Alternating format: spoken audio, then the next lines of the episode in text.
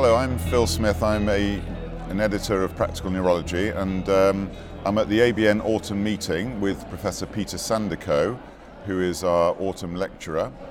Um, Peter has a long and distinguished career in evidence-based stroke medicine, and his, the title of his talk is uh, Stroke Past, Present and Future.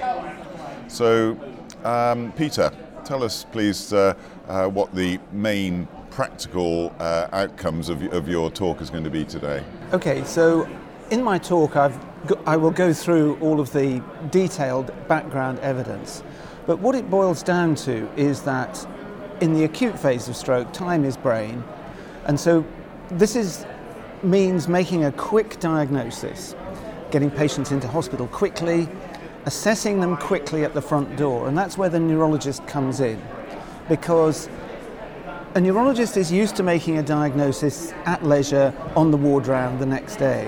And so the first thing is getting neurologists used to being in the accident and emergency department, seeing people coming off, off the street. And the diagnosis of stroke at that point is not always straightforward, but it has to be immediately followed by some rapid action. And the rapid action then has to sort out how bad is the stroke, what are the likely consequences if they are treated, what are the likely consequences if they're not treated. And does the hospital they're in have the resources to actually give the treatment that person needs? So, for the generality of stroke patients, the number one priority is that stroke should have a stroke care system so that it can deal with the trivial TIAs, suspected TIAs as an outpatient. The more severe strokes need to get in quickly, scanned, and considered for thrombolysis. And a lot of hospitals can do that, and once you've been through that acute bit, the next thing is get them to a stroke unit. Now, the challenge we now face is with mechanical thrombectomy, a whole new order of complexity comes in. So the neurologist has not only got to decide is this stroke severe enough to justify the risks of thrombolysis, which carries, depending on various factors, between a, a 1 in 50 chance to a 1 in 25 chance of killing you from bleeding in the brain. The neurologist then needs to compute some quite complicated things. How severe is the stroke? So let's imagine you, Phil, develop a hemianopia. Fortunately, your wife is driving the car, so you say, I think I'm having a stroke. So she drives you to hospital. So there you are, the president of the ABN, sitting in A&E with a hemianopia. Should we thrombolyse you or not? Well, we discover it's an ischemic stroke. And then you're thinking, well, hang on a minute, how much does it matter to you, your hemianopia? What's the chances it'll get better? So that's a really complicated decision to try and make within 30 minutes because the target is from the onset of the symptoms to treatment should be less than 60 minutes. And even more complicated to make it a shared decision in somebody who is uninformed and distressed with the new onset of these symptoms. Okay, and if we have a target of trying to treat everybody that quickly, we also have the problem that we don't have enough neurologists, we don't have enough acute stroke physicians. So, what we want to be working towards is a process where a nurse could probably do something, most of the work, get you through the scanner quickly, and get you to the point where a shared decision could be made. And then you think, well, hang on a minute, how are we going to. Ha- the nurse will need to start talking to the family at the beginning.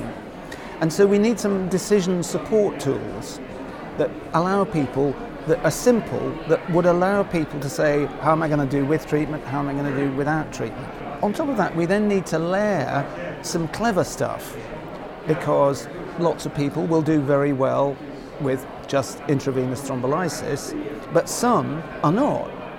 And they're going to need mechanical thrombectomy.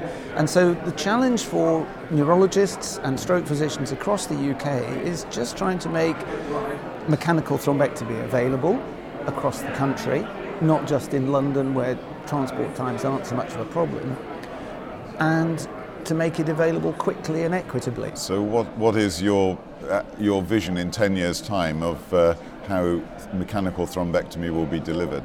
I think it's through a glass darkly, it isn't clear. There are parts of Britain where that will work reasonably smoothly and where you can have a, a, a, a conurbation wide system as the hyperacute stroke units in London have shown. But trying to roll that model out across the regions has, is difficult.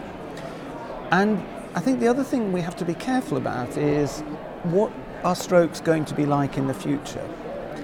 At the moment, you know, the average age of a stroke patient is in their mid 70s, but as time goes by, strokes are going to be occurring ever more frequently in older and older patients who've got multi-morbidity and intensive treatment may not be appropriate for them or you know, and so the decision making about palliative care, what to do with very severe strokes, what to do with very mild strokes in demented patients, a whole new series of challenges will come. Neurologists will continue to play a huge role.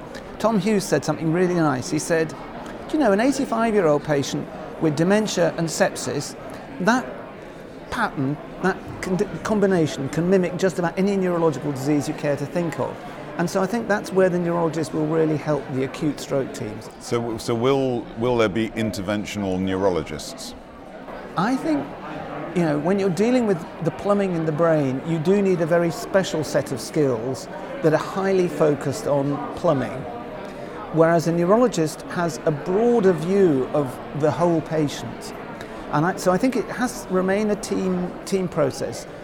Once you start becoming a g- very good plumber, you're really interested in the bends and getting the clots out of that very small artery, and you tend to forget the whole patient.